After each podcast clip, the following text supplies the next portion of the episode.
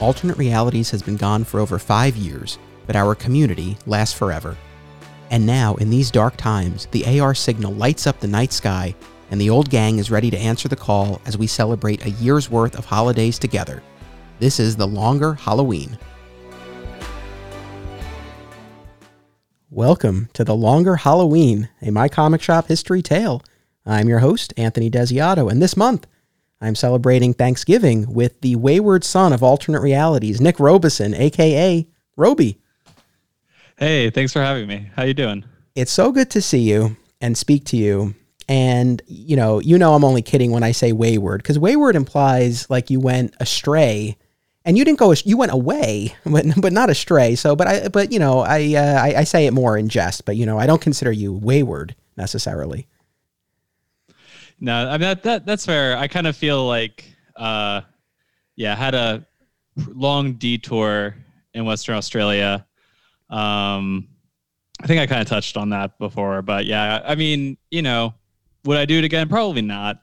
But uh, yeah, no, it's uh, it's definitely been weird, and it's kind of been it's been great to come back though. I know uh, I've been back in New York a couple times, and uh, always been able when I hang out with you or and Bill and Steve and things like that. It's been really it's been really fun. And actually, it's kind of uh, it's one of those weird things that I never came to appreciate until uh, coming back and sitting with you guys when well we were at Venetian Delight, Delight last time, right? And yeah, um, almost a year ago. Uh, it was between Christmas and New Year's, and the four of us, you, me, Odo, and Bill, uh, we got together for pizza.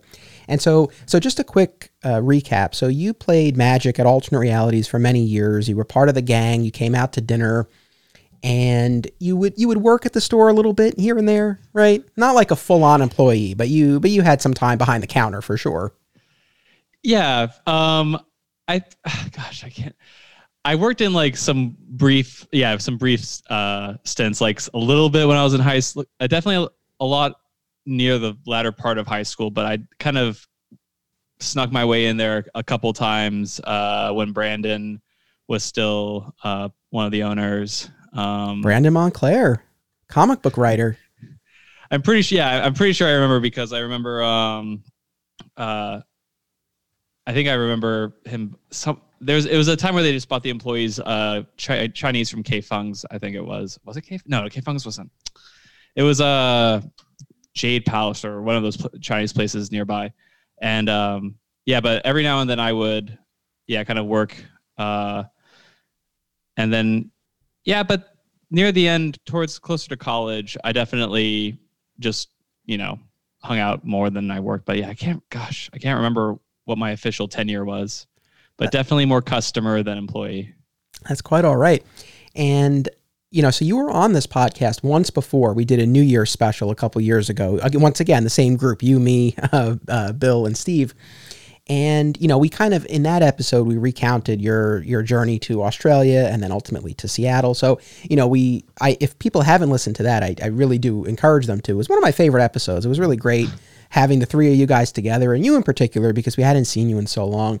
Um, but again, just a quick recap. Refresh my memory. What was the year that you left New York for for Australia? It was 2000. It was the end of 2011, I believe, beginning of 2012. I want to say. I was just thinking about this, you know, but I think it was around 2012, 2011, and I was in Australia until 2015. Um, it's so yeah, it's about, just it's just amazing because so you know we're talking like you know nine or ten years since you've been in New York on a regular yeah. basis, right? And I was thinking about this in almost a decade. I've been face to face with you. Even you know we're doing this virtually, but I'll still count this as face to face. Three times. You know when you came when you came a couple years ago and we did that New Year's special. When you came to New York last year, we didn't do a podcast, but that was when we got together for pizza. And now so three face-to-face meetings in in almost a decade. It's crazy to me. I mean, obviously we're friends on Facebook and we see each, see each other's photos and stuff, and we'll exchange the occasional message. But you know, it's it's been very very minimal contact. So you know, that's one of the reasons why I'm happy to have you on here today and to actually properly catch up. Yeah, I you know I I wish I was kind of in the area and I was hoping to uh, be there, but you know, because of current you know circumstances, uh, that's not in the cards, which is a shame because uh, I'm now an uncle. Yes, uh, congratulations. thank you. Uh, and yeah, his name's Jack, and uh, I think he's a little over a month old now. And um, yeah, I. It's kind of yeah, it's kind of weird. I I didn't come over because I was in the states at 2015, and it was a couple years, and I didn't really. I don't think I talked about it much last time, but um, you know, I was a lot bigger than I am now, and um, it, you know, it was kind of there was a lot of things I was kind of reeling from, and uh, I was still kind of finding my way and trying to like decide what to do uh, with myself physically, mentally, uh, career wise, and everything. And things were kind of in flux uh, a lot. And so I know this is stupid. This probably sounds stupid, but um, I like didn't really want to see people who knew me when I was in a healthier weight.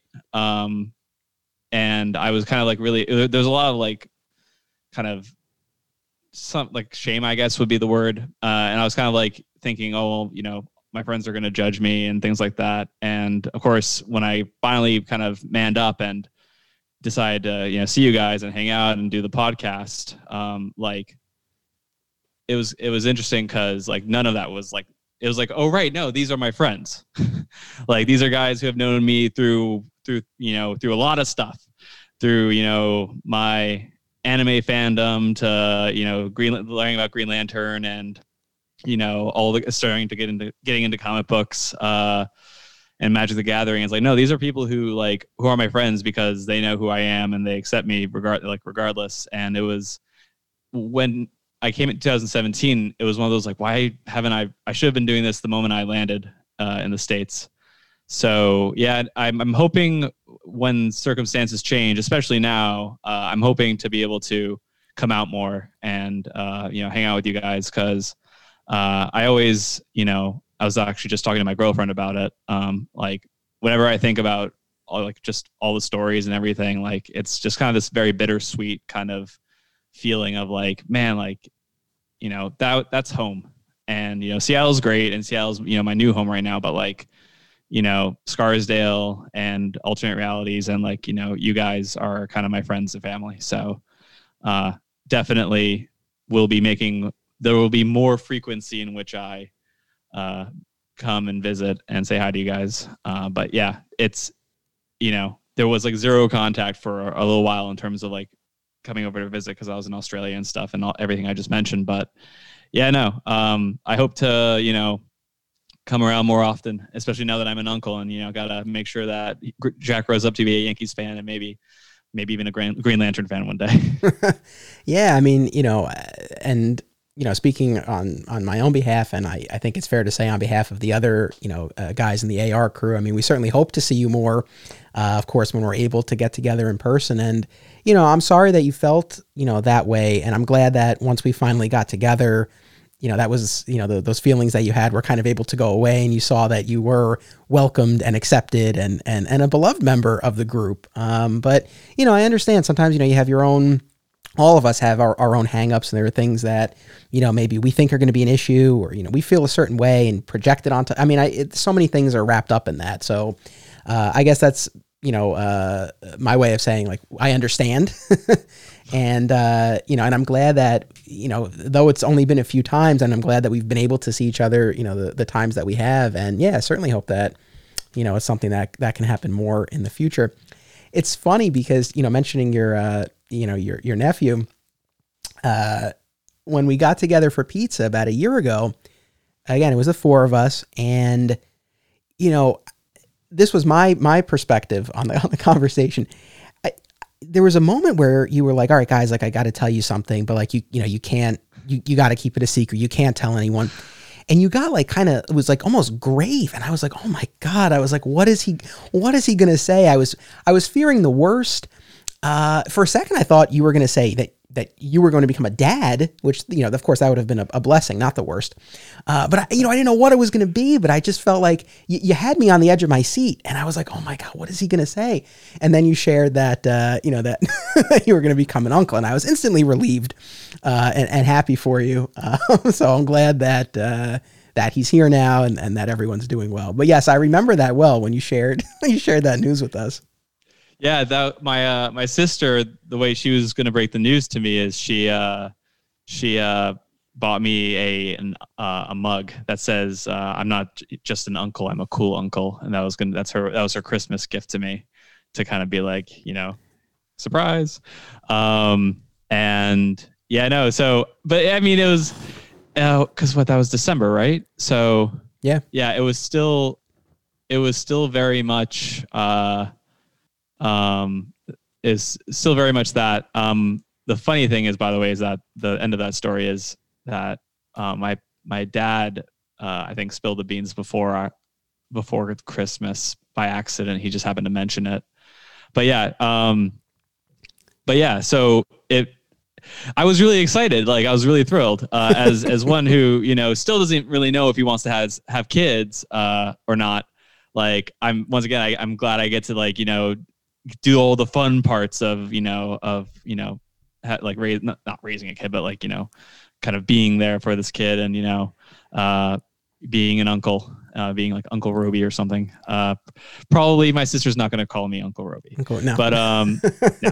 but um, but yeah, no, it's just being like, yeah. So I was very, I guess, I think I was being grave just because I was trying to be like, you cannot tell anyone. what was uh, funny to me, and I don't mean to sound like a jerk, but it was like who would we tell who would even know your, you know, like your sister and this was happening? That's fair. you never, you know, you never know. Like seven degrees of separation. No, never, I know. And look, know. in fairness to you, it's like one of us could have, you know, posted on your Facebook yeah. page after you left. Hey, it was great seeing you. You know, congrats again. You're gonna be a great uncle. So no, in fairness, but it was just funny. It was like.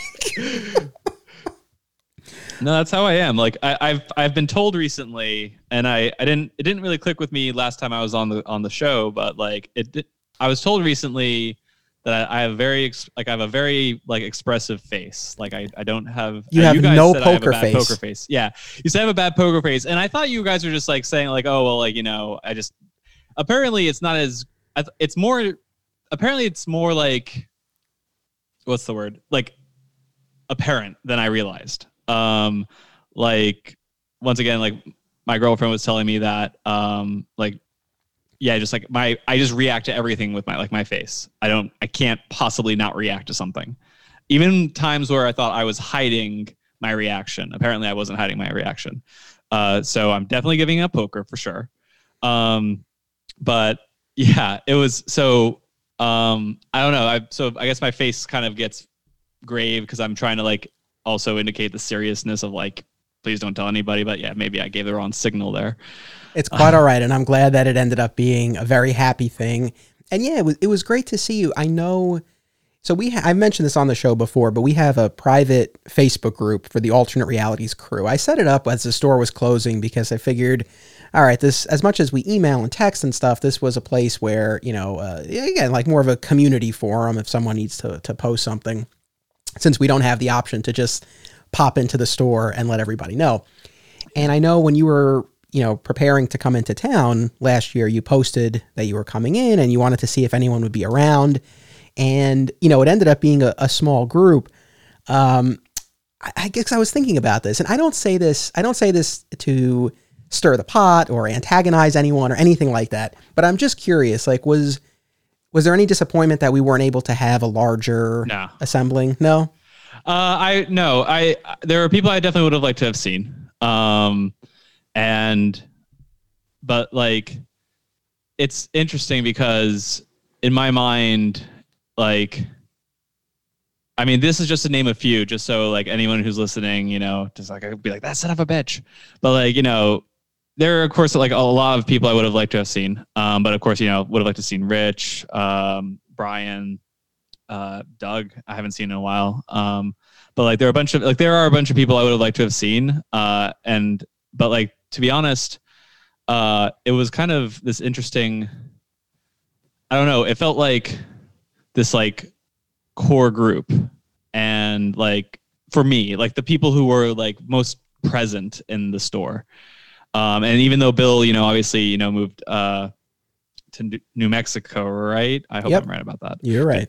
Um, so like even though Bill was in New Mexico, like Bill was an, a very uh like foundational part of it for me. And then even when he moved, like he was he was always present. Like Bill, one thing I like I've noticed about Bill is that he's like just he's very present and I should honest I should take a page from his book. Uh he's you know um is once again one of those people where like you feel like you never left and like you just you know you, you just start up where you left off. Um, and yeah, it, so I think it was honestly, it was like I wasn't when I was hanging out with you guys, I wasn't thinking at all like, oh, I wish it was like more people. Um, I was again, I would have liked to have seen a lot of people, but it was more. I honestly, I was just feeling like it was the the the prevalent thought in my head was I'm home, and like you know, I wish I had more time to hang out with my friends. Yeah. Um, so yeah, that was that was kind of the overall thought. I actually, it's funny. I didn't have that thought at all until like uh, until I just said it. Yeah. and now you feel awful. No, that that was that was not my intention. You know, we've talked about how you know the AR group as a whole is not the best at organizing themselves. And, you know, when we talk about like these large, you know, group dinners, especially in the years now that the store has been gone, I would say virtually all of them again the like the large like 10 plus people dinners have been organized by either Rich Roney, Mike San Gregorio, or myself. It's been one of the three of us for almost all of them. And it's usually via email because, again, I think we all kind of gave up on the Facebook group, unfortunately, mm-hmm. um, but myself included, I guess. Uh, and you know, it's always tough to get to get responses and to get timely responses and definitive responses. And uh, you know, and again, I think times where one of the three of us doesn't kind of grab the bull by the horns and send out an email, I, I think it's you know it just doesn't happen, you know, sort of thing. Uh, so again, I'm sure. Yeah, as I remember, I think uh, there were people who you know commented on your post, and I think there was an intention, you know, to come, but whether it was scheduling or, or whatever else. But um, I'm glad that you were happy with with the group that we had. You know, it was certainly nice having like a smaller, more intimate group and uh, yeah, and I'm sure that others, you know, had they been able to, you know, would would have come. Yeah, like I understand, like that, you know, you know, I, I, everyone's like that's the thing that's interesting about this group. Like, you know, Sean has his own life, Tom has like everyone's like, you know, we had this like focal point in our lives that like we were all together at the same time, and then, you know, we all uh, you know, started going our own kind of separate ways, which is a little sad to think about, but also kind of really cool to think about. I was I was thinking about how like you know we all have these different walks of lives um, now. You know, you know me and Amazon. Um, you, the director of, I've, oh God, I hope I get this title right. The director of admissions at Pace Law. Oh, I thought you were going to say the director of My Comic Shop Country, but yes, also the director oh, of admissions I at mean, Pace Law. yeah, I mean, like, um, but yeah, and then um, uh, you know, and everyone like I haven't caught up with everyone else's like kind of like career paths, but like you know, um, and Bill's still a professor, I imagine, right? At uh, yeah, sure is. University, and so like it's just it kind of I get it, and it's sad. Like, but yeah, it takes a lot. I think it takes a lot of effort. It's and what you kind of described was like a microcosm of like of just like it's when you grow older and you start like you know starts like when you start branching out it seems like you know it it really is like it takes real conscious effort to like make the time to see people. And it sneaks up on you how quickly um it just sneaks up on you like it's like oh my god i haven't talked to like like brian o'day for example like it has been i have not had actually direct contact with him for like over 10 years like I know I was going to ask you because as we've established, like the last couple of times that you came into town and you reached out to people, again, it was you, me, Steve, Bill. And so, yeah, I was going to ask you, like a lot of these other guys in the AR group, it's like, how long has it been since you've actually seen them or had that direct contact? In a lot of cases, it probably is about a decade. Yeah, like, man, I, it, you know, it, it, it is what it is, and I wouldn't be where I am today if it weren't for all my experiences. But like, I do, I do actually really regret like going to Australia now once again who knows where i would have ended up you know I, maybe i would still be trying to be a lawyer or something um, but no offense, it's just not for me. Um, none, none taken, believe me. but um, no, but but, the, uh, but no, everything that you're saying, man, I identify so much in in in multiple ways because, you know, I'll, I will have a little comics talk for a second here. Um, I'm, I'm, i recently launched a Superman podcast called Digging for Kryptonite, and that's been a lot of fun. And it's prompted me to, you know, catch up or reread some Superman stories from the past or catch up on stuff that I missed. And I've just been thinking a little bit more about comics generally. And, you know, I was thinking about Spider Man. We'll jump over to the Marvel side.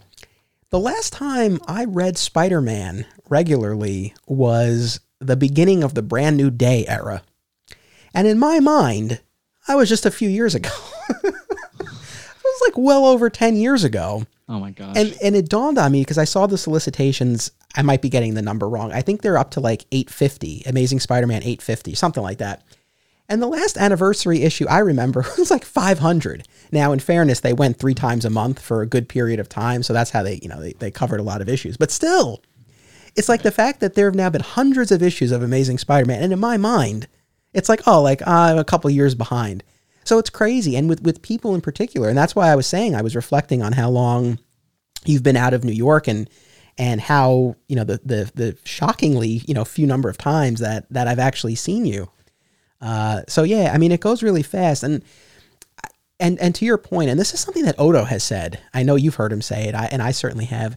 You know, he said this a lot over the years about, you know, just from his own experience, whether it was college friends or people at the law firm where he worked or whatever you know, whenever you kind of part ways, there's always this intention of like, oh, like we'll keep in touch and this and that. And it doesn't always happen because there really is something to be said for being in the same space, whether it's next to each other in a classroom or an office or a comic shop, whatever it is. Like that that regularity and that proximity, it it really forges those bonds.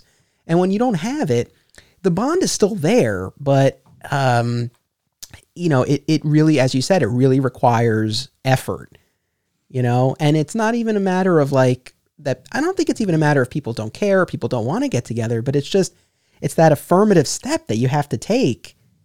And it just doesn't always happen.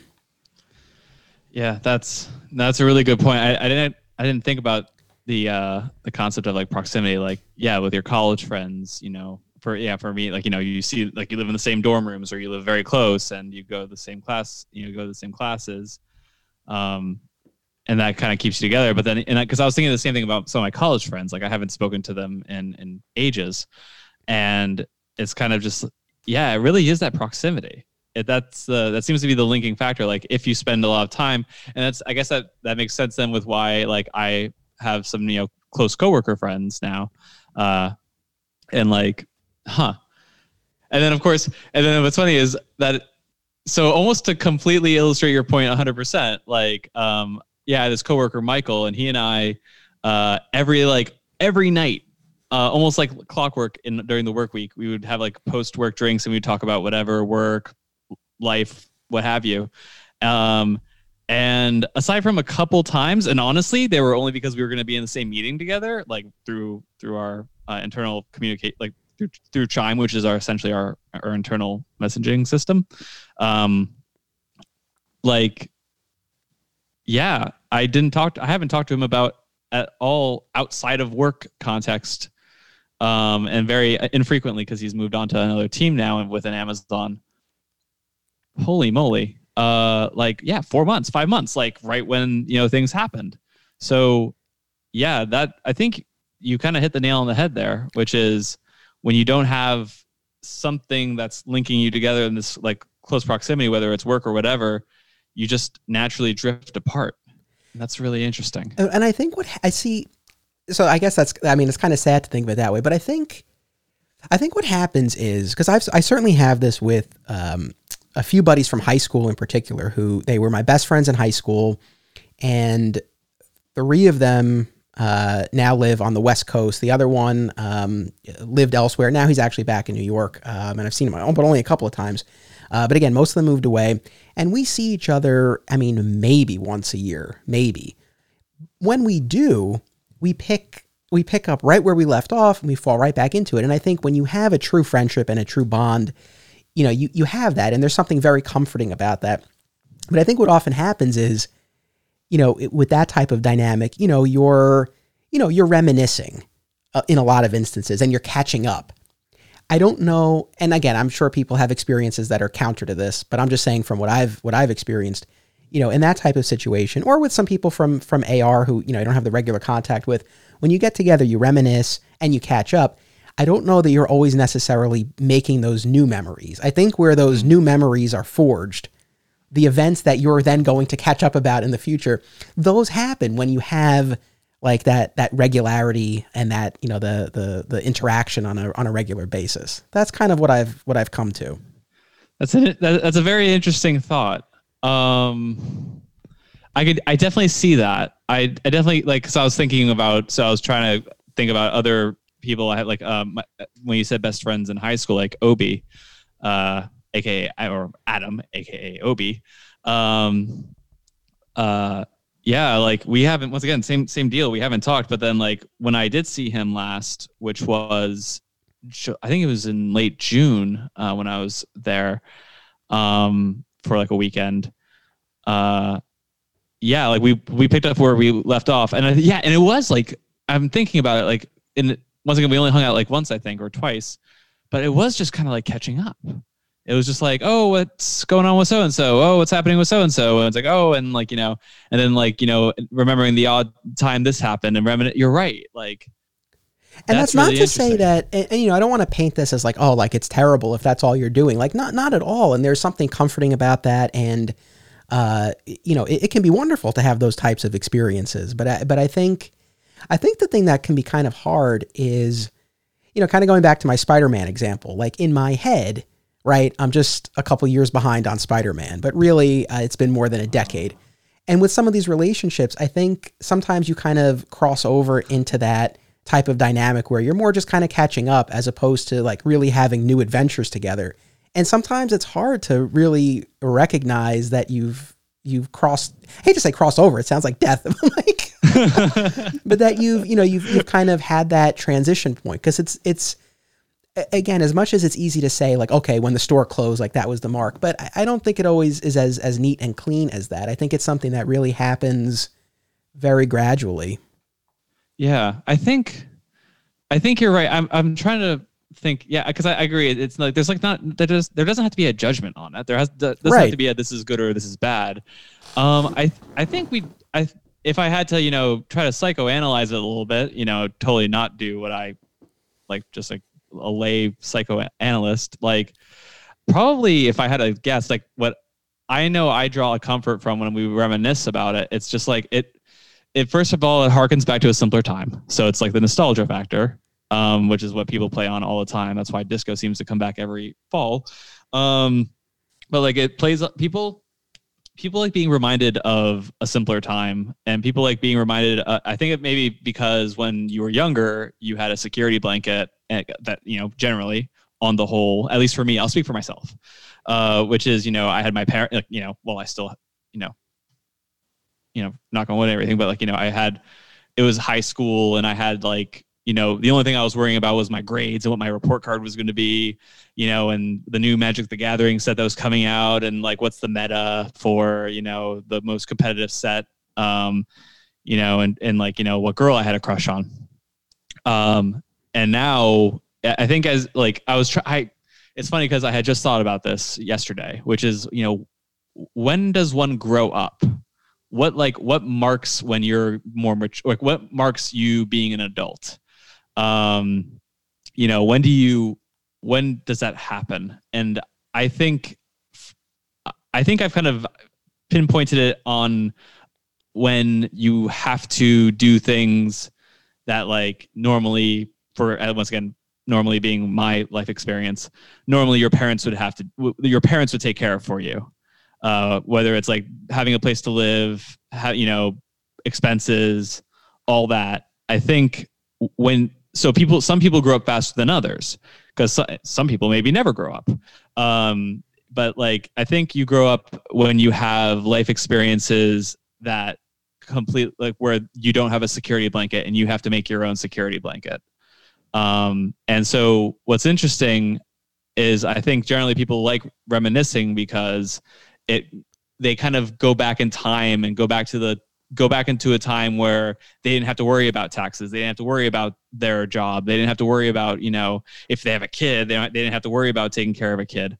Um, in all those responsibilities where you know someone else is doing it for you so you could f- only focus on you know the small stuff quote unquote. Um, and so yeah I, th- I mean and i don't think that's bad because it also that's part of like those times also forged who we are as people um, like for example um, there are characteristics of me that i attribute to funny enough some of the most ran- like not most random but like people in the store um, who who came to the store all the time. Um, like John Namoli, for example, was someone who le- I basically learned how to like have like a very kind of surface level conversation with someone. Like if I'm at the counter, they say, uh, you know, ha- you know, hi, how are you? And I say, I'm, you know, I'm fine. How are you? And like have a small, very surface level, but enga- like somewhat, you know, engaging and play conversation. I actually learned that from John.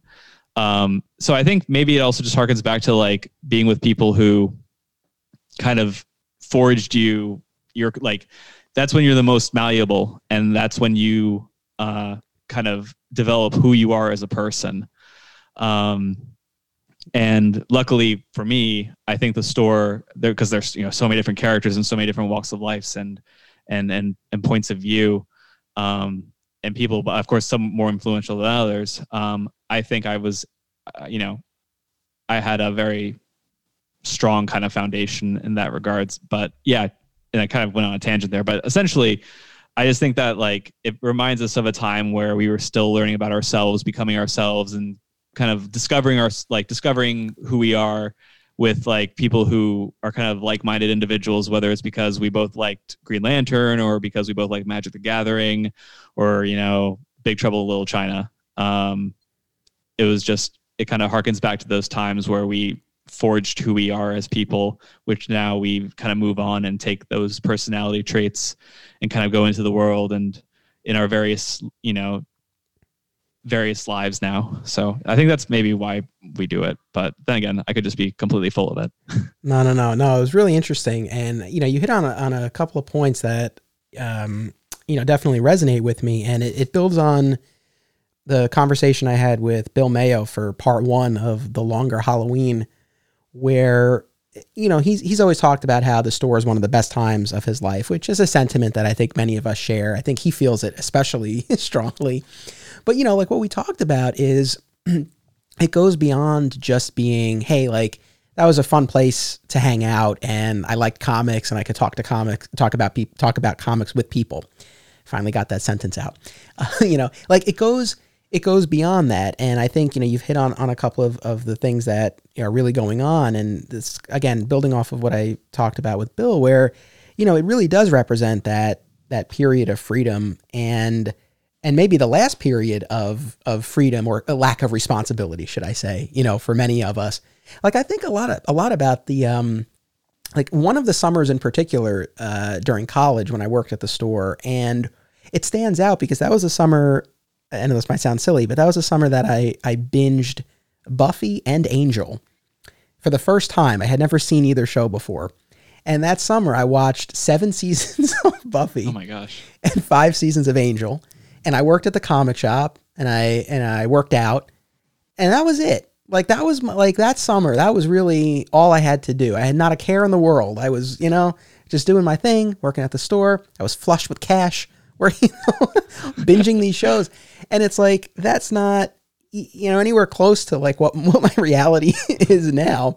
And I couldn't be happier with where I am now. So it's not even a matter of like, oh, that was better, or I wish I could go back to it. But again, I, I, I do think there's something, you know, that nostalgia, like you said, that kind of, you know, pulls you back to that period. And then the other thing too that you brought up that I think really is a fascinating piece of this is, you know, uh, these experiences that you know really shaped us, and we can we can pinpoint that. Like we can we can look to certain people or encounters that we had at the store and kind of say like, well, that form the foundation in part of who I am now. Like that gave me some of the tools that I use now. I mean, you know, we always talk about Rich Roney, and it's like, you know, if, if you didn't know how to shake someone's hand firmly oh and look gosh. them in the eye when you greet them, you definitely did after Rich. And so I think that's another big yeah. part of it too. that that's a yep. I should have. You know how how dare I forget that like or attribute like that. That is honestly, I'm 100. percent I'm not just saying it uh you know because of the show or anything. Like Rich is the reason why I have a pretty decent handshake. I think. Um and like, yeah. I mean, and Rich also taught me. Uh, he like he didn't he obviously didn't consciously teach me, but like he taught me um, just like through me observing him um, how to act engaged when you don't really care. Um, but like how to be engaged, like, but not like you don't really care. It's like you care about the person you're talking to, so you want to care about what they say, but like, and so it's like, and if especially if you have no clue what they're talking about, but you want to try to be there and like engaging with them, not like because you don't want to talk to them, but like just you know, they're talking about something that they have no idea about. Um, I I don't know if I mentioned this last time, but I just remember once I forget what it was. Maybe it was magic or something. But I remember talking to Rich, and we were at like Mickey Spillane's, and I remember Rich like nodding his head, very looking aside, kind of reacting like the way he would react if he like knew what I was talking about. But mid like talking, like mid sentence, I suddenly realized he doesn't have a fucking excuse me. He doesn't have a clue what I, he's like, he doesn't have a fucking clue what I'm talking about. Like, and it hit me, but he's like, he's legitimately looking like, and, and, and maybe he was trying to like understand it, but like, so Rich taught me like a firm handshake and how to try to be engaged and like show the person not necessarily that like you know their subject matter and you're interested, but that you're interested in what they're talking about because you are friends with them. Um, yeah, no, it's I am I really so my girlfriend and I, and um, hopefully she stays my girlfriend after this. But I, I'm going to, uh, we're gonna one day spend some time and watch the doc, the first the My Comic Book Shop documentary together. Um, and I kind of resolved this before I met her or anything, but like, which is like anybody who is like, I'm starting to feel like is, you know, a sh- more of a sure thing not like oh you need to know this like it's a bad thing not like you know you know uh not with a tone that you misunderstood like hey don't tell anyone but i'm going to be an uncle but more like hey this is this was a really important like this is where it's coming from which is this is a really important part of my life and this shaped me for who i am today and it's no longer around but luckily we had you know a close friend have the foresight to document this you know kind of almost miracle of a of a of a store coming together and like community. Um, everything just like so. This is a very important part of who I am, and I like you to know like who I am as a person. So, uh, I you know, I we're gonna eventually watch that. Probably not. Probably in like the next hopefully month or so. But like, um, definitely before if you know once things calm down uh, in current events. Like if I come, if I ever, you know, if I come out with her and you know have her meet you guys, definitely before then, uh, as a good primer of like, hey, here are these, here are like my close friends, and here's what they're like. But really, even if they were never to meet you, um, it would be more of a this is this store shaped me uh, like to my core of who I am, and I just want to make like I would like to kind of share this side of you because you know obviously you didn't experience this and it's been it was years ago but this is to the this shaped me as a person. So i would like to share this with you. So yeah by the way thank you for documenting that because yeah that's thank gosh we have that because of course memories are great but having having that documentary um really uh is something super special that i still have right behind me actually. Uh right now. So well, uh, thank you for doing that, by the way. Well, you're welcome. I appreciate that a lot. And it was my uh, pleasure and privilege to do that. And I, I, love that it reminds me of the Star Wars test and how I met your mother that, uh, you know, that, that Stella had to pass for Ted. Uh, it's the alternate realities test. Uh, let's uh, take a quick commercial break. And then I might actually have a comic book question for you. So, so we'll be right back. Submissions are now open for the March season of the Brightside Tavern Film Festival in Jersey City, New Jersey. Visit filmfreeway.com to submit your film now. Also, be sure to listen to the podcasts hosted by the festival's organizer, CJ Cullen. You can find the official Hang On to Your Shorts podcast, as well as the Cullen on Film podcast, via a shared universe network. The Hive Comics and Games is an oasis of nerd fun and events in the heart of Odessa, Texas. Whether it's comic book superhero stories or role playing in a dungeon, The Hive is where to be. Come tap your mana and face off against the top Magic the Gathering players in West Texas. Hive carries a majority of new comic titles each Wednesday and has all of your favorite titles in their back issue section. Follow them on Facebook at The Hive Comics and on Instagram at The Hive Comic Shop. Hey, speaking of documentaries, did you ever watch My Comic Shop Country? No, Not you yet. son of a bitch! I know, I know, I know. It's like I knew It's- you. I knew you didn't watch. I knew you didn't watch. Listen, Ugh. you were very supportive uh, with the Kickstarter. I appreciate it. I love you. You know it's okay. I know you'll get to it, but why? I just, I, I, th- I feel like I wanted to watch it with like with someone at like to I don't know, not like and just I haven't had been able to like watch it with anybody, and I think I just wanted like kind of like a setting to watch like experience it with somebody. Um, like that's that's probably it. Honestly, there's been so many different like things going. I've just yeah, I'm gonna I'm gonna use the lame excuse and say I've really been really busy with work too. Uh, but like I haven't been doing half of like Final Fantasy VII remake came out, which is a game I've been waiting for for years upon years, and I haven't even be like I played like halfway through it so far, and I haven't gone around to it in over like a month and a half. All right. And that's just that's a microcosm of like my life right now, uh, unfortunately. But yeah, no, I will. What I'll do is actually speaking of, you know what we're gonna do? Sorry, Vanessa. But yeah, no, that there we go. I said I haven't had someone to watch it with. That has changed. There we go. I'll just I'll I'll do that. I So mean- when uh All right. Yes, they and and I think listeners who have watched both movies will agree with me that my comic shop documentary and my comic shop country pair well together. And while the latter is not a direct sequel, obviously it's designed to be watched cold by anyone. If you watch them together, I, I think I, I think you get a really interesting story. And Bill Mayo was on uh, the longer Halloween part one talking about how the ending made him cry. So just just prepare yourself. ooh, Just prepare yourself. I don't want to set expectations too high, but I've they, I've heard a few, number of people have have expressed to me that they were that they got emotional during the movie. that's rough because I well I'm probably 100 percent gonna get emotional because the moment I start reminiscing at all about the store, I always get emotional. So, uh, oh boy, that's gonna be rough. You know, I was going to Uh, ask yeah. you. Um, I think we've covered it, but uh, you know, w- one of the things that I was kind of kicking around in my head was, you know, again, just thinking of the timing of everything. So it's been, it's crazy to think it, it's been ten years, almost exactly ten years since I interviewed you for my comic shop documentary. It's been, uh, you know, almost 10 years since you left New York. It's been five years since the store closed. You know, I was going to ask you, you know, what sort of space does alternate realities occupy in the mythology of, of Nick Robeson? Like, how large does it loom? But I, I think, you know, I think we have covered that. But I guess specifically, you know, because you've mentioned your girlfriend, and I know this is a relatively new relationship. Like, when it first comes up, and I guess it's when you first bring it up. I don't know how or where else you know she would discover That it. would be that would be alarming if she. but I guess like how how do you describe it? You know, especially in the especially in the context of like a new relationship. I mean, how do you how do you describe the store?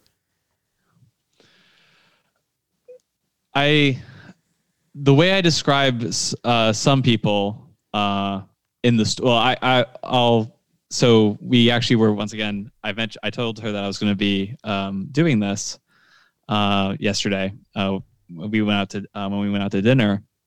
I actually played a little bit of the first podcast I was on, um, and so I'm actually trying to recall how I said it. I think the first thing I said was um, that it was a place that I, the first thing I said to her was a place where I, I worked at a little bit, but mostly hung out in. Um, and then the people, when I started describing the people there, um, I called them close friends that were basically like family to me. Um, and, you know, uh, you know, I talk about Steve, you, Bill. Uh, I always, whenever it's someone new who's learning about my life, I always bring up the story with Bill.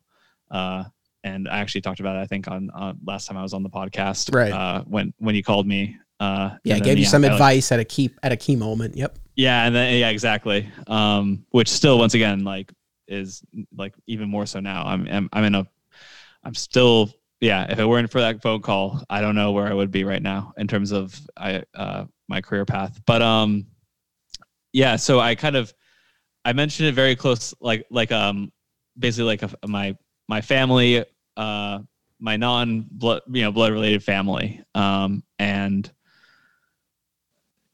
yeah, kind of I I don't talk about too many stories just yet, um, because I you know it, it if you it could be like a like a fire hydrant, you know, drinking from a fire hydrant. Uh, if I were to talk about all the stories that I have, uh, but I do like I kind of always whenever I mention it and think about it and talk and when I was talking to her about it, it once again like that, that kind of bittersweet sentiment kept popping up where it's just like, you know, man, I miss it.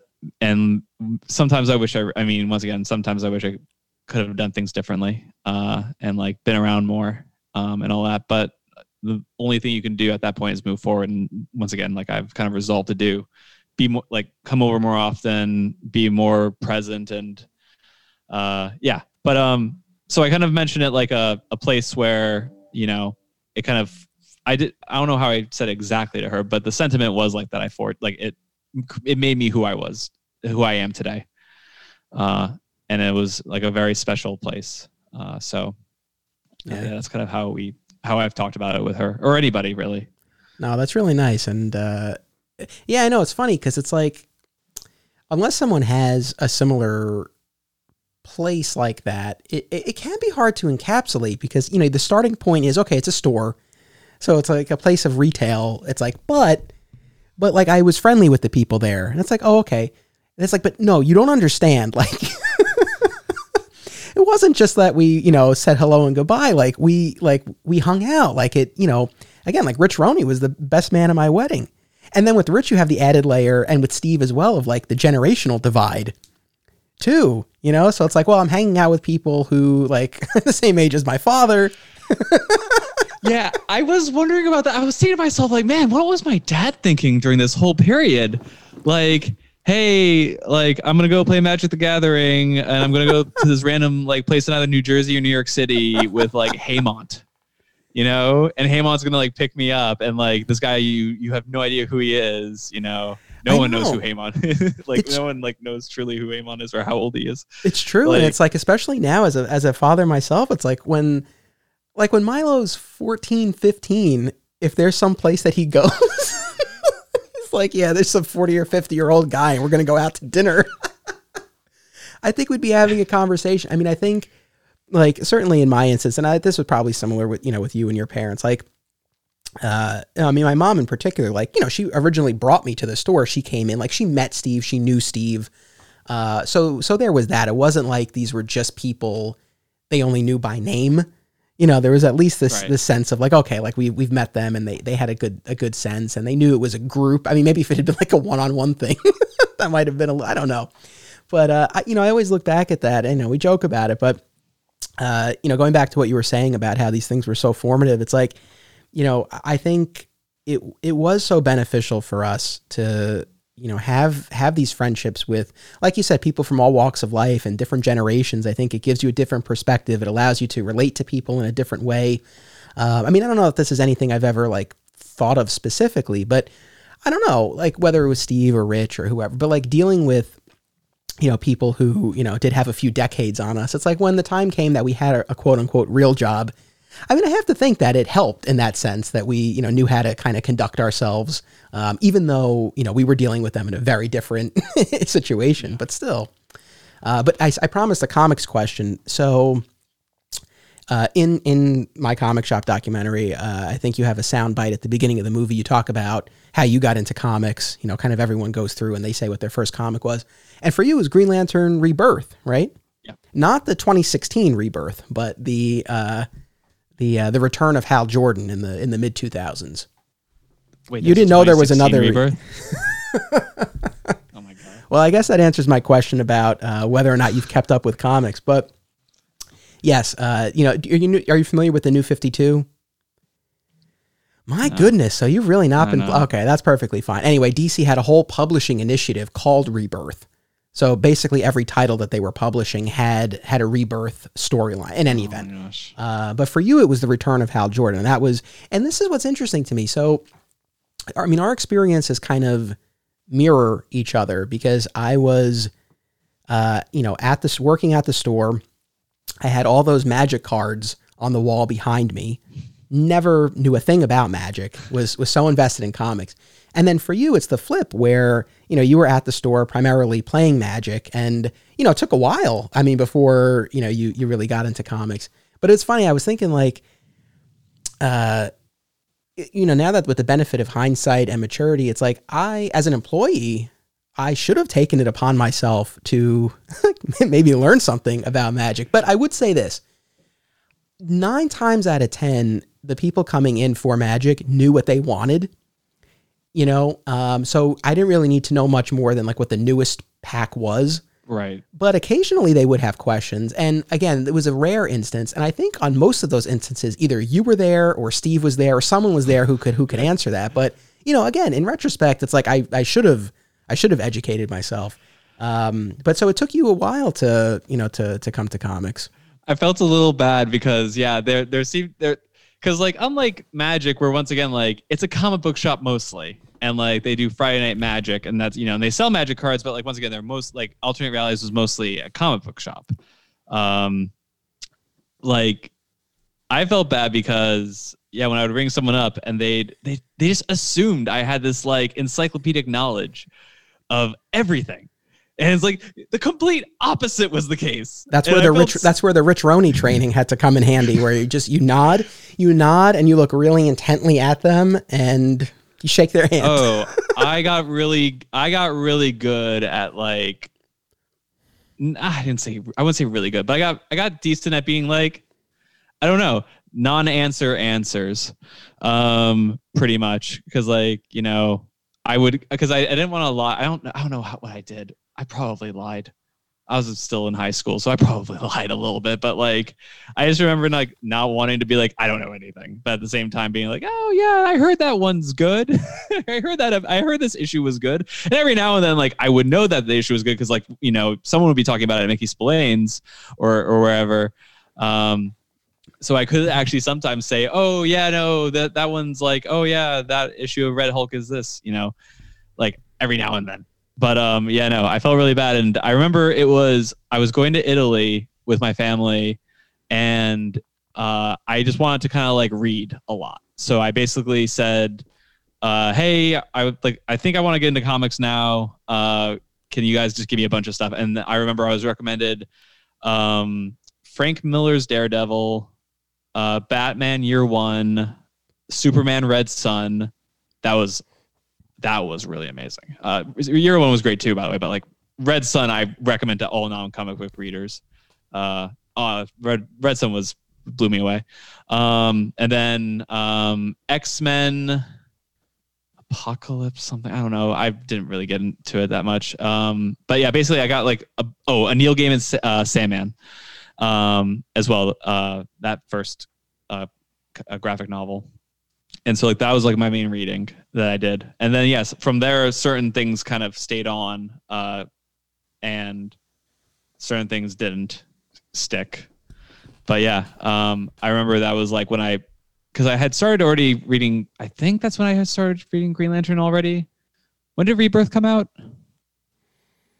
Do you uh, remember? I don't have the exact year, but it was like okay. mid mid two thousands.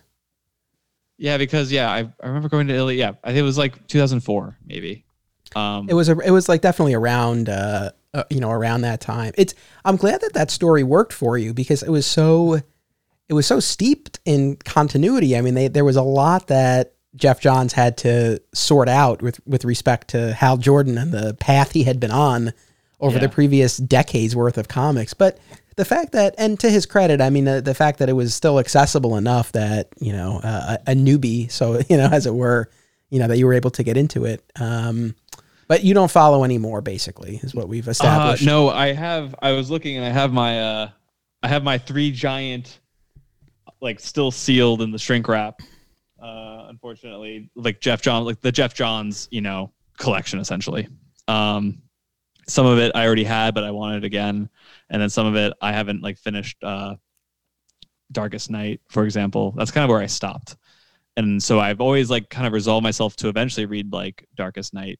Um, oh, the Blackest Night, and then Brightest Black- Day. Yep, I got you. No, I'm with you.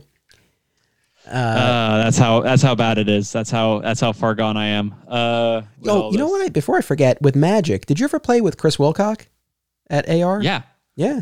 Oh yeah, yeah. I remember. I remember uh, and Andre. Uh, yeah. What's uh, what's going on with Chris? No. Well, see now, if you watch the documentary and you listen to the podcast, Chris has become a great friend. I've had him on the show a bunch of times. We've had wonderful chats, and he's in the documentary, uh, the new one as well. Um, so yeah, no, I've gotten to know him pretty well through that, and he talks very fondly about you know his time playing Magic at at AR. And you know he has Undiscovered Realm now, his own gaming store, and they they do a ton with pops as well. And you know, I was thinking about this, uh, you know, as far as as Magic, and again, you, you know, you delved far more into comics than I ever did with Magic, and you know, and listening to Chris talk about it, you know, he speaks about how you know he was able to forge these friendships and find connection and community through playing Magic, and it makes so much sense because, like with you know bonding with fellow comics fans you know obviously you're all in the same space and and you know uh, you know conversations can spring up but it's still like within the realm of a transaction. Whereas with the magic it's like you're there playing a game and it could be hours that you're right that you're sitting across from someone. And as much as you're playing it's like obviously you're you know you're talking about other stuff too. So i feel like it's so conducive to you know to forming those friendships. Yeah, it's interesting because, uh, you know, once again, like about a year ago, I, I about a year and a couple months ago now, uh, I like I tried getting into Magic again because I kind of wanted to kind of start, you know, having that fun again and and kind of re trying like trying again at like in Seattle, forging similar experiences. Um, first of all, yeah, Seattle and New York are different, definitely. Um, it's a little weird. It's a I don't know. Maybe it's just because I'm also older. Uh, and that was the weirdest thing for me, by the way, uh, which is going to. So I went to um, the place I frequented uh, to do my Friday Night Magic kind of thing. Uh, it's called Phoenix uh, Comic Book Shop. And, Out in Seattle, where um, you are now. Yeah. Yeah. Uh, different Phoenix from the one in New York. Right. Because I was going to ask if you've if you've explored, you know, comics yeah. or gaming shops in your in your area. Yeah, and um, the the comic shop. So the the really cool thing with the owner there, whose name is also Nick, actually, funny enough. Um, yeah, no, really cool guy, and actually very similar. Like the owner of that store, uh, they're doing actually really well. Uh, they were doing really well, and they, I hope they still are. I haven't really caught up yet, but um, they expanded recently, and they're actually a bigger store now. And they're kind of they they had originally they were more of a like of a alternate realities like style, uh, a little like you know kind of like you know that you know alternate reality style. You know how it. How yeah, up, I'm familiar. so, but uh, um, but like I, I think you, I, am trying to use euphemisms here. You know what I mean? Um, uh, but then they. It's fine. I mean, I think we've been pretty blunt about what alternate realities, you know, yeah. was like. but um, but they kind of had that going on, and now they're more. They're they're first of all they doubled in size, and now they're bigger and uh, more kind of more order to to things. Um, and but what's cool is the spirit of that store and the owner, and maybe and I think it is driven by the owner. Uh, is kind of very similar willing to talk to you about you know some comics that you know he's in like he's reading what he recommend and he's actually kind of and he's also knowledgeable about magic which is kind of cool too uh, so i talked to him about some stuff um, but like you know a little bit not not like crazy in depth but um very friendly guy uh, incredibly friendly, kind of very similar like atmosphere, very welcoming. Um, and yeah, so it was weird though. Now being you know well being 32 at the time and you know going there and being like, so this is how Jay Mangold felt. Interesting. yeah, you're now the guy that, I am like now our, that guy that like our parents were worried about. You're now the guy. Well, it, well, look, I wasn't offering to drive. I am. Look, I'm like, uh, like you know, thank God for thank God for Jay and Haymont and everyone and Brian and everyone. But like you know, once again, thank God for them. Like this is not what I'm. Obviously, I'm not saying this is what I thought about them at all. But yeah, like I'm not offering. I'm not gonna hell no. I don't know how they put up with me in the first place. Um, but like, cause like, cause like I've seen those kids now. I'm like, oh man, really? That was me? like, what? was I was that kid? Um, like that insufferable kid who you know said a lot of weird shit. Um, so yeah, it's it's been weird now being like kind of like that person.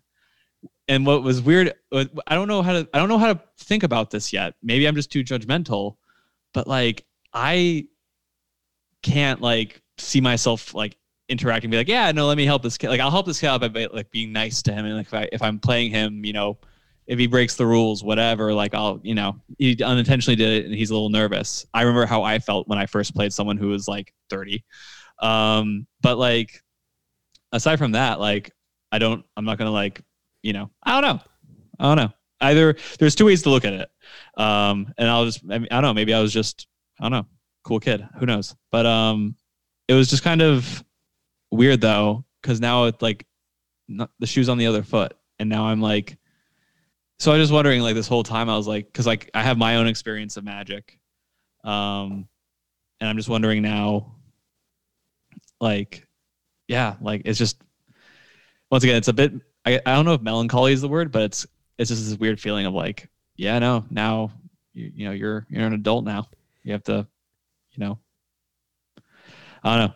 Once again, I long to reminisce. I long to go back home and hang out with you guys. Yeah, no, but like and harken back that time. But as far as because you know this is something that I've sort of uh, wrestled with. You know, um, I guess my relationship with comics because the you know that period of time where I had my pull list and I was excited for new comics coming out every week, and I would read them in my car because I was so excited. You know, I, I haven't had that really in years now, and that's why that's why I do the Superman show and it's why I do book club podcasts and stuff like that because it forces me or motivates me to put a, to put a better spin on it. You know, it motivates me to you know to read where otherwise, you know, I might not have the interest. And there could be any number of reasons why. I mean, definitely the store being gone and and maybe you know my taste changing. You know, maybe comics just aren't as good now. I, you know, I don't know. It could be any any of those things. But now that you've you've had this experience of getting back into magic, like, is it I mean, are you having fun? Is it the same type of fun that you used to have? Is it really something different? Um, that's interesting. It's it's different goals, that's for sure. Um, and I care less about. I'm less competitive. I'm more. It's interesting. I think my back when I was a kid, when I was playing, I was really focused on like you know, gotta have the best deck, gotta collect. I was really like into like trying to be as competitive and uh, kind of winning as much as possible now I almost couldn't. I almost, you know what? Now, like before when I was a kid, I was hanging out with Haymont and I was like, you know, when Haymont loses, he's still happy and doesn't care. And I never got that. I was like, how could he not care so much?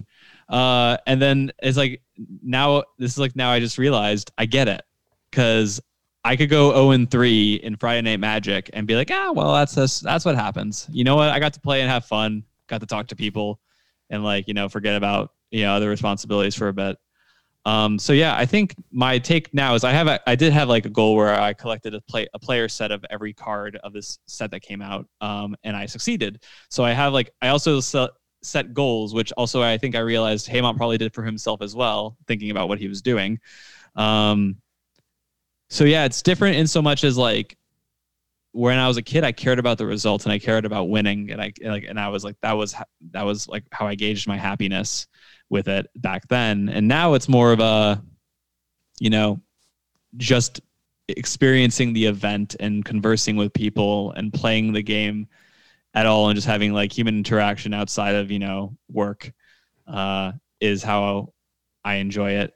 And yeah, so that's that's the difference, I guess, which is interesting to think about now. No, I dig that. And it's like, uh, yeah, I mean, there's something else that you want to get out of it. And uh, no, I mean, that makes perfect sense to me. And I don't know, maybe I can draw some parallels to my experience with comics. I keep turning because I'm looking at my, my bookshelf of stuff behind me.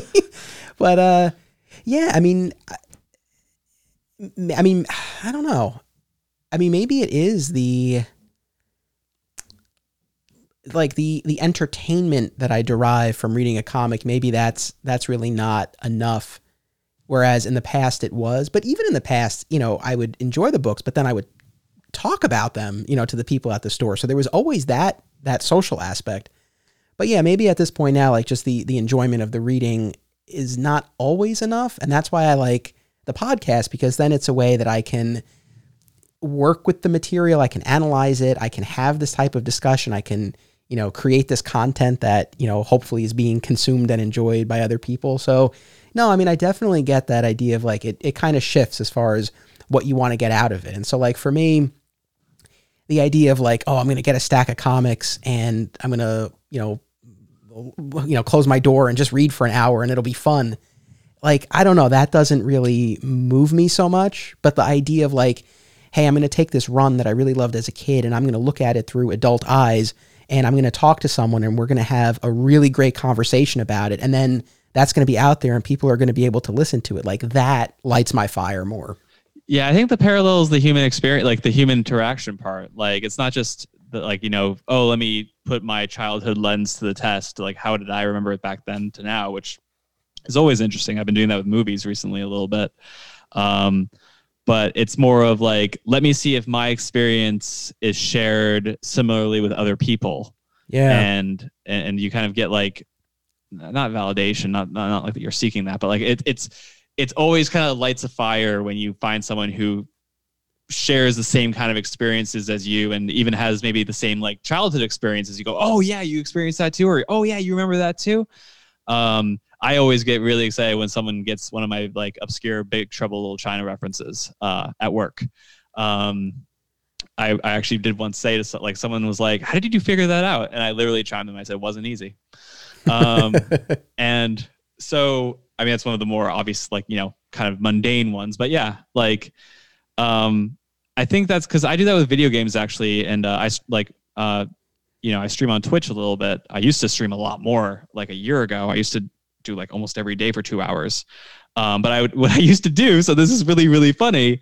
What I used to do, uh, I would play old school, like PlayStation 1, sometimes PlayStation 2, like JRPG video games, and I would stream it and I the whole premise of what I was doing was these are games I enjoyed immensely as a child. Now let me I'm gonna play them again, uh, stream my uh, my playing them and my and kind of like relive my childhood and see if the video game holds up today to when I enjoyed it as a kid. That's literally what I did like last year a lot. I did like you know 115 days in a row, two hours a day um, and like put myself out there. And then what was cool was what I enjoyed the most is I wasn't just recording videos, I was streaming it live. So people would come in, chat, talk about their experiences with the game or what they loved about it. And like I would converse with them in real time and talking about it. Like, so yeah, that's really interesting that you did that with comic books. Uh, and like I did that with like with video games. Yeah. I gotta tell you, you know, I didn't really know exactly where this conversation would go. Like I had a couple of things, most of which I didn't even get to, because I think we ended up having a far more interesting conversation, and uh, I've enjoyed it immensely. I think we, I don't know, I think we explored some very interesting ideas. Um, I, I don't know if it's what listeners want to hear. I hope so. I hope that people like this. It's like, but you know what? Honestly, like these are, this is what I wanted to do this year on the podcast, and at this point, you know, talking about what lights our fire and what we're interested in and engaged by, this is more the type of conversation that I'm interested in having now as compared to, you know, talking about the latest shenanigans with DC Comics and how they're distributing their comics, you know, and and not to diminish that, but you know, as far as what I really want to explore, um, you know, this this is really it. So uh, it's been fascinating.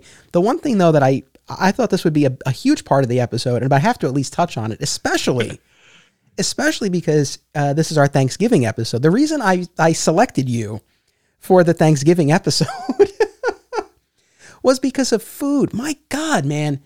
I, and I know maybe I'll, if you don't mind, maybe I'll post a few uh, of your dishes on the My Comic Shop History Facebook page so people can see what I'm talking about. You got something right there. I've just made some bacon fried rice uh, before. The chef, so the chef that you have become and you know, I think we talked about this when you were on the podcast a couple of years ago. But I know, remember there was a barbecue you invited a bunch of us over for. Um, you know, back when your parents were still in Scarsdale, and so this was years ago. Uh, and you know, you barbecued for us, and it was it was fantastic and delicious. Uh, but I don't know. I mean, you've gone to a whole other level here, and I see what you post. And let me just let me lay this out, and then I want to I want to uh, turn it over to you to to you know uh, share with us. But uh, I love seeing it for a, a, number of reasons. You know, mostly because, and I know at the beginning of this you alluded to, um, you know, some the issues that you've had with with weight and the you know the physical transformations you know that you've undergone, and I know that you know the way you're eating now, the way you're preparing your food is is a big part of how you've been able to achieve what you have. Uh, and you look fantastic and, and you've, you've accomplished so much. And so, you know, when I see you posting that, it's not just that I'm like, oh, that looks delicious. It's like, I know part of what's behind that, and I love it. So that's one of the reasons I love it. Uh, it's just impressive on its own. Uh, I mean, whether you're a foodie or not, it's like seeing some of this stuff is just, uh, you know, it, it's mouthwatering. And then the the final piece of it is, uh, I I am so deficient in in that area, and you know, I don't say that with any pride. I, you know, it's funny because like around the house, I I clean right? So I and I take out the trash and I load and unload the dishwasher and I, you know, I contribute in that way. But I don't cook. It's like I can make eggs and I make sandwiches and stuff like that. And I, you know, it's like I don't cook and um, you know, kind of like we were talking about with magic. It's like, you know, I should, you know, take it upon myself to learn. And it's it's crazy because it's like my dad is a wonderful cook and he loves to cook. Uh, my mom uh, doesn't like to cook, but she always did, uh, you know, growing up. Uh, my wife is a wonderful cook and she does it all the time. And so it's like I have people I could learn from. I have great examples around me. And maybe that's part of the reason why I didn't do it is because other people were. I don't know. The point is, uh, it's something that um, I, I don't have the skill set. I, I just don't do it. And so when I see what you've accomplished in the kitchen, it's amazing. Can you, I mean, like can you just uh, describe a few of the dishes that that, uh, sure. that you make um yeah so my kind of my signature dish uh that i make is and that i've posted a lot of different iterations of which is the uh the dry aged uh boneless uh ribeye steak it's a reverse sear method where you put it in the oven for about 45 minutes, depending on the, the, you know the thickness of the cut, of course. But um, you put it in the oven at 275 degrees Fahrenheit for about 45 minutes. Um, by the way, this isn't my own res- original recipe. Shout out to Binging with Babish for showing me this tutorial. But you basically uh, cook it in the oven on like super slow 275 Fahrenheit for 45 minutes, uh, which that does most of the work, honestly. And then you, uh, with some butter, thyme or rosemary or both, um, and garlic uh, cloves, you get uh, iron skillet really hot, uh, really, really, really hot, um, and then you uh, essentially sear it on each side for about a minute to 90 seconds each, once again, depending on the cut. Uh, and then while you do that, you get the butter, the thyme, and the garlic and the rosemary um, also on the other side of the skillet and have it melt and infuse together. And then as you're searing the sides of the steak, you're basting the melted butter on top of the steak uh, as well. Um, and so that's kind of my go-to. Uh, and uh, uh Vanessa really loves uh, really love that one. Uh, that's the that was the first one I kind of learned how to make because it's kind of foolproof. So I recommend that by the way, because all the work's done in the oven and then the showy part for like two to three minutes is like the sear and that's just easy. Hmm. uh, and so i recommend that as a that was my starter dish that i did when i was first losing weight. Yeah when um, did you um, actually start cooking like this? It was really it was really when i first decided to do like keto and do um and to you know really seriously start losing weight. So december uh in the in it was basically the beginning of december of 2018 uh when I started doing this. And since December 2018, I've I kind of kept up with it, and now I've gone off keto, uh, and I've been trying to you know do a more normal uh, diet with carbohydrates, and so uh, that that version of cooking started in like September October of 2019. Um, and like once again, kind of just like keeping keeping up with it. Um, it really served a lot of functions, by the way. Like it wasn't just you know I could it allowed me to calorie count Uh, I weigh my portions. I um, so I do all like the macros and everything.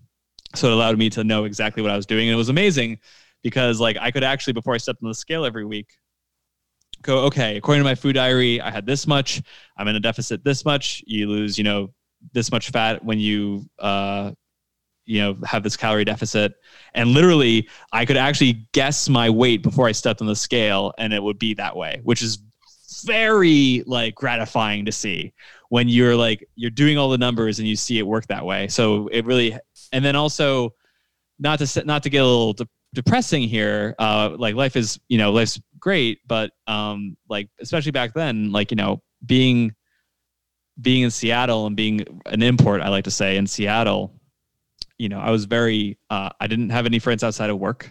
Um, and the weight I was at uh, back until, you know, basically a year ago, um, I, you know, didn't really like going out at all. I didn't like being around. I didn't like being in, in public. I hated being in public. I hated being in restaurants. I hated eating out.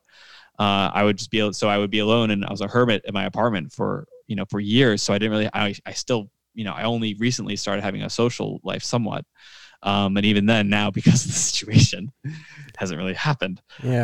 Um, so um, cooking became meditative in a way for me, where I could take time, review a recipe, kind of prep for it, and it became this practice, which also ate up a fair amount of time.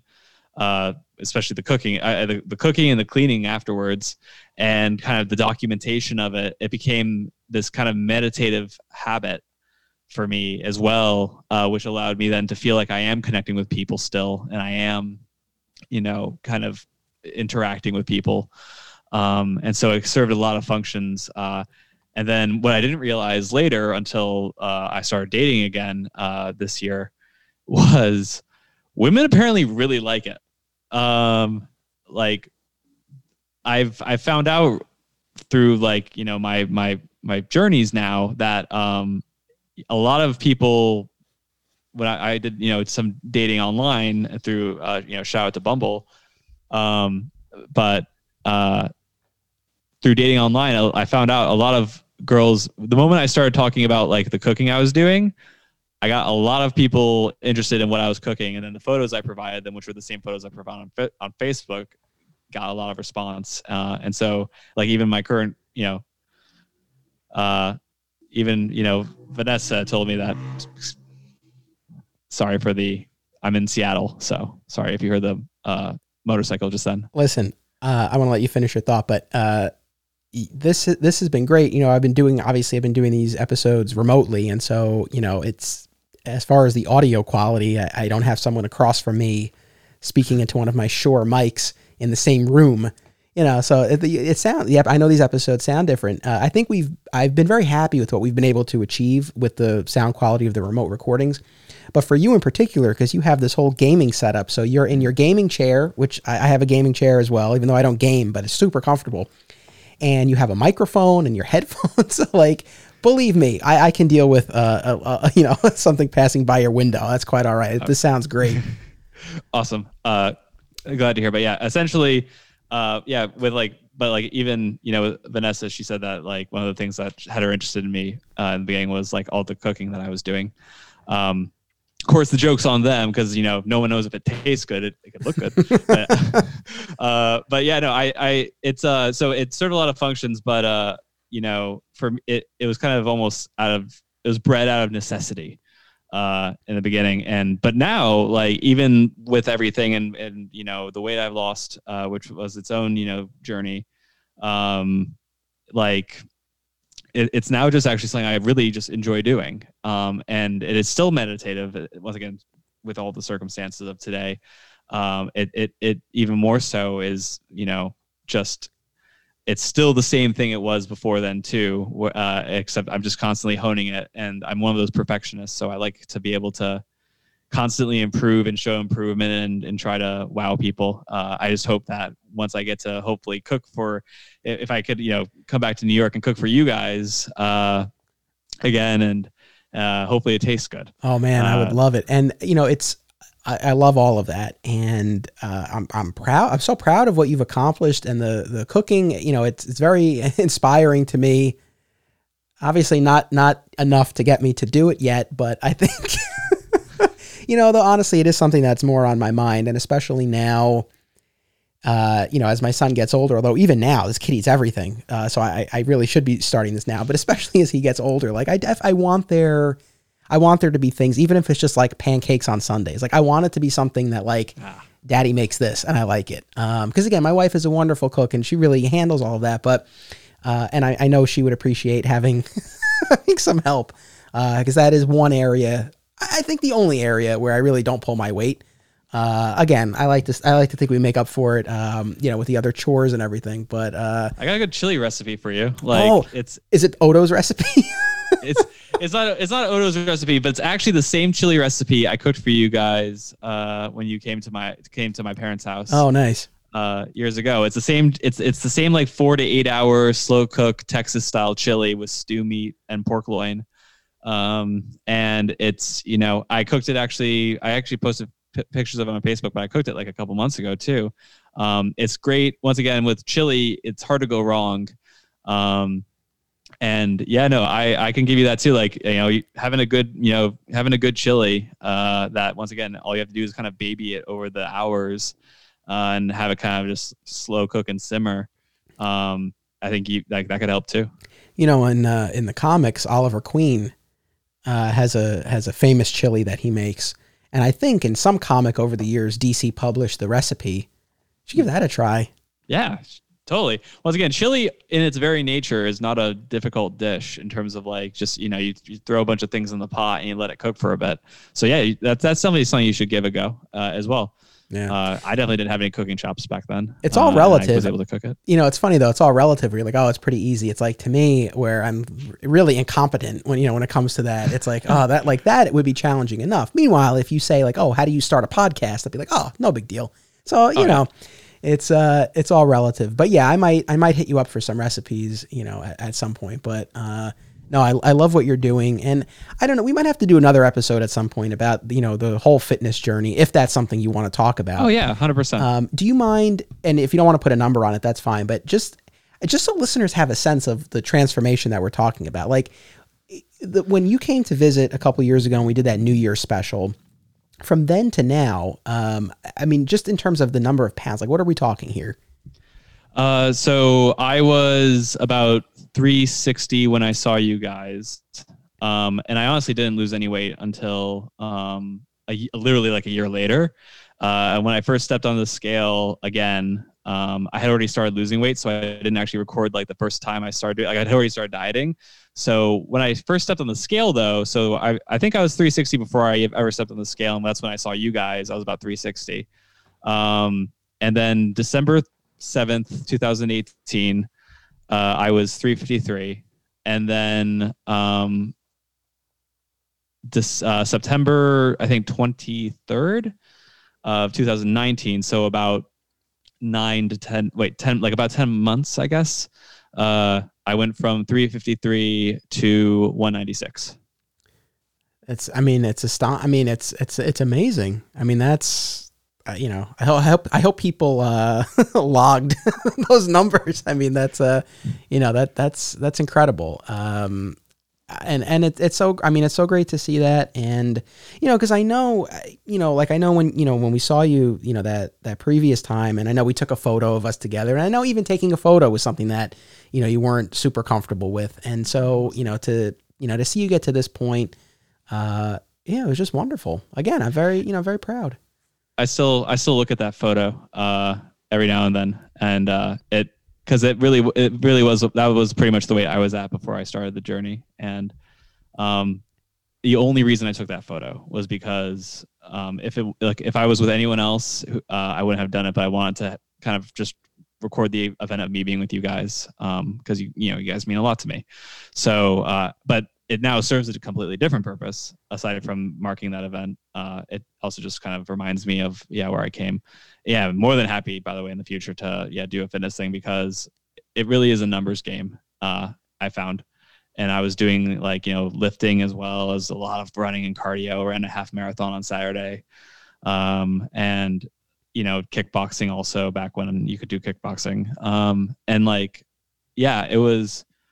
Um, definitely something that I kind of what I've told my friends is like if I could do it, anyone could do it, and so happy to always kind of document that because I had the I logged every single thing I ate for nine months, um, and so it's a it's a numbers game at the end of the day. But yeah, no, thank you. It really it really means a lot, and I do and I really do feel like it's one of those few things where I can actually really like pat myself on the back truly and be like, yeah, no, I did you know I did something pretty cool. Yeah, you should um, be very proud, and I appreciate that you took that photo uh, with us, and I'm glad. I'm glad we have it. I'm glad you have it, and you basically have a before and after because the four of us then took a photo last year at the pizza place. So you know, the yeah. same group of people. yeah, um, and yeah, no, it's uh, yeah, uh, I'm I'm glad that yeah we took that photo then too. Um, but yeah, no, it's uh it's been an amazing journey, and I and I hope now that I'm probably the best version of myself that I've been ever. To be honest, I really hope like yeah I can hang out with you guys soon and get over there see my first of all you know of course see my nephew first but uh short shortly thereafter uh hang out with you guys again at some point because you know i mean yeah i miss everyone and uh i like to you know be able to see everyone again, especially now that I'm feeling a lot better about myself. I think I'll be, I'll definitely be more fun to be around uh because uh, I'm out of my head a little bit too. Well, I look uh, forward to the next time that we can all be together and reminisce and catch up and and hopefully maybe even make some new memories as well. Uh, but really, thank you so much for doing this. This uh, I, I, really enjoyed this a lot. Uh, I'm glad that we that we were able to do this. Um, so listen, I hope you uh, stay well, stay safe, stay healthy. Take keep up the great work and the great cooking. Uh, I hope that the lady enjoys the uh, the the documentaries. Hopefully, you know, hopefully all goes know. well. I think I I think it will. I think you come off well in the documentary. I don't think there's anything that you know you would need to need to worry about. No, no, no, um, no. It, it, I think I think uh, no. I, I, agree. I think I think I I think I come off all right. Um, but yeah, uh, no, th- thanks for having. Like, uh, I'm really glad we got to do this. I'm really glad that uh, you know, there was there was this was a nice, uh, as you said, like a kind of like a forcing function uh, to do something that you know we always enjoy when we do. Uh, yes. and so I'm glad that we got to catch up a little bit. Uh, and yeah, I hope to catch up with you guys more, especially in person in the future too. Uh, but yeah, let me know if you ever want to talk about other stuff too. Uh, more than happy to talk about the fitness stuff. Awesome. Um, but yeah, no, thanks, thanks again, and uh, yeah, I hope you as well stay safe, stay healthy. I hope your family uh, does the same, and uh, yeah, I look forward to seeing more of those posts about uh, you and your son, and uh, and your family overall. Ah, thank you, Nick Robeson, ladies and gentlemen. Uh, thank you for tuning in to another installment of the Longer Halloween. Next month, I'm celebrating Christmas with the spirit of friendship and fun himself, Rich Roney. It's going to be a very special episode. I hope you tune in. Also, out today is a new installment of Digging for Kryptonite, a Superman fan journey, and the conclusion to the four part Patreon exclusive miniseries, the uh, Flat Squirrel Fat Moose Team Up Hour with Sean Hendricks. So, uh, so it's a big day. I hope you enjoy. Again, thank you as always for tuning in. And remember, don't be a flat squirrel. My Comic Shop History is a Flat Squirrel production. Art by Philtastic Phil Menza, music by Basic Printer. If you like what you heard, be sure to listen to Digging for Kryptonite, available on most major podcast platforms. Sign up for exclusive content at patreon.com slash Anthony Desiato and watch My Comic Shop Country out now on Apple TV and Amazon.